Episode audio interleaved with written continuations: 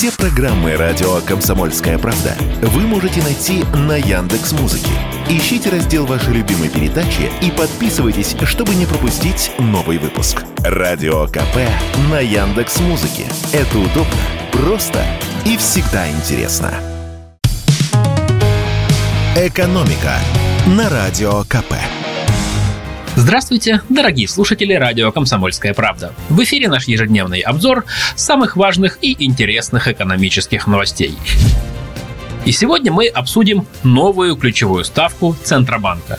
Вернее, старую. Сейчас все объясню. Отличная новость для тех, у кого есть сбережения. И не очень хорошая новость для тех, кто привык жить взаймы. В общем, Центробанк провел заседание Совета директоров, на котором порешили ключевую ставку не менять. И до следующего заседания, которое состоится 22 марта, ключевая ставка останется на уровне 16% годовых. Так что в ближайший месяц ставки по вкладам в российских банках останутся очень выгодными.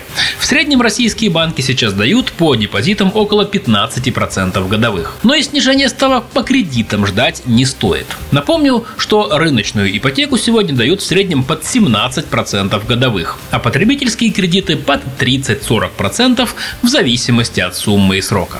Да, ключевая ставка сейчас довольно высокая, но в Центробанке уверены, что сегодня по-другому нельзя. Ведь ставка ЦБ – это важнейший инструмент для борьбы с инфляцией. Работает этот инструмент так. Ключевая ставка – это процент, под который Центробанк дает деньги в долг обычным банкам. Им эти деньги надо возвращать. Поэтому, когда ключевая ставка растет, российские банки поднимают процент по кредитам и вкладам.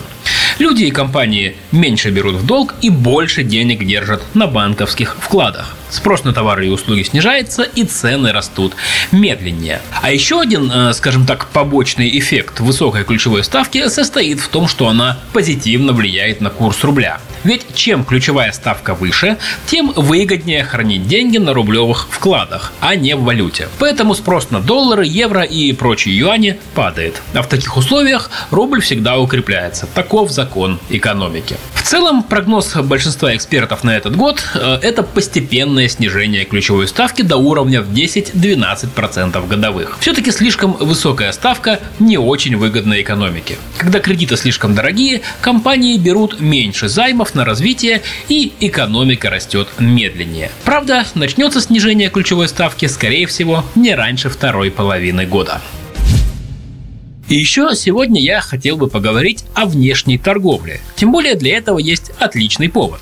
Политика политикой, но экономические связи нельзя просто взять и в одночасье разрушить. Россия и Евросоюз давно и прочно связаны друг с другом экономически. В последние 2 года эта связь, по некоторым причинам, ослабла. Но, тем не менее, она есть и вряд ли исчезнет полностью. И подтверждение тому свежие данные Евростата. Итак, в 2023 году импорт российских товаров в страны Евросоюза составил 50,5 миллиардов евро, а экспорт из Европы в Россию почти 38,5 миллиардов евро. Общий товарооборот 89 миллиардов евро, и по сравнению с 2022 годом он сократился почти втрое.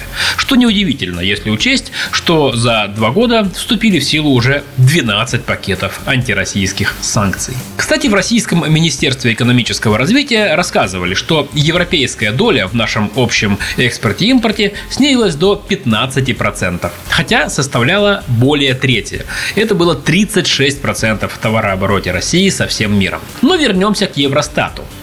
Как сообщает статистическое ведомство Евросоюза, Россия остается одним из главных торговых партнеров Европы и замыкает первую десятку стран по товарообороту с Евросоюзом. Впереди нас, среди прочих, США, Китай, Япония, Индия и Корея.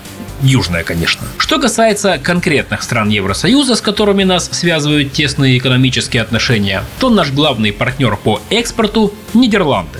Мы туда за год отправили товаров на 6 миллиардов 300 миллионов евро. Далее идут Венгрия, Италия, Бельгия и Словакия. А больше всего товаров в Россию в 2023 году отправила Германия на 9 миллиардов евро. Затем идут Италия, Польша, Нидерланды и Бельгия. Если же говорить о конкретных товарах, то главная статья нашего европейского экспорта – сырье. А импортируем мы в основном всевозможную готовую продукцию, в том числе химическую, и пищевую. Экономика на Радио КП.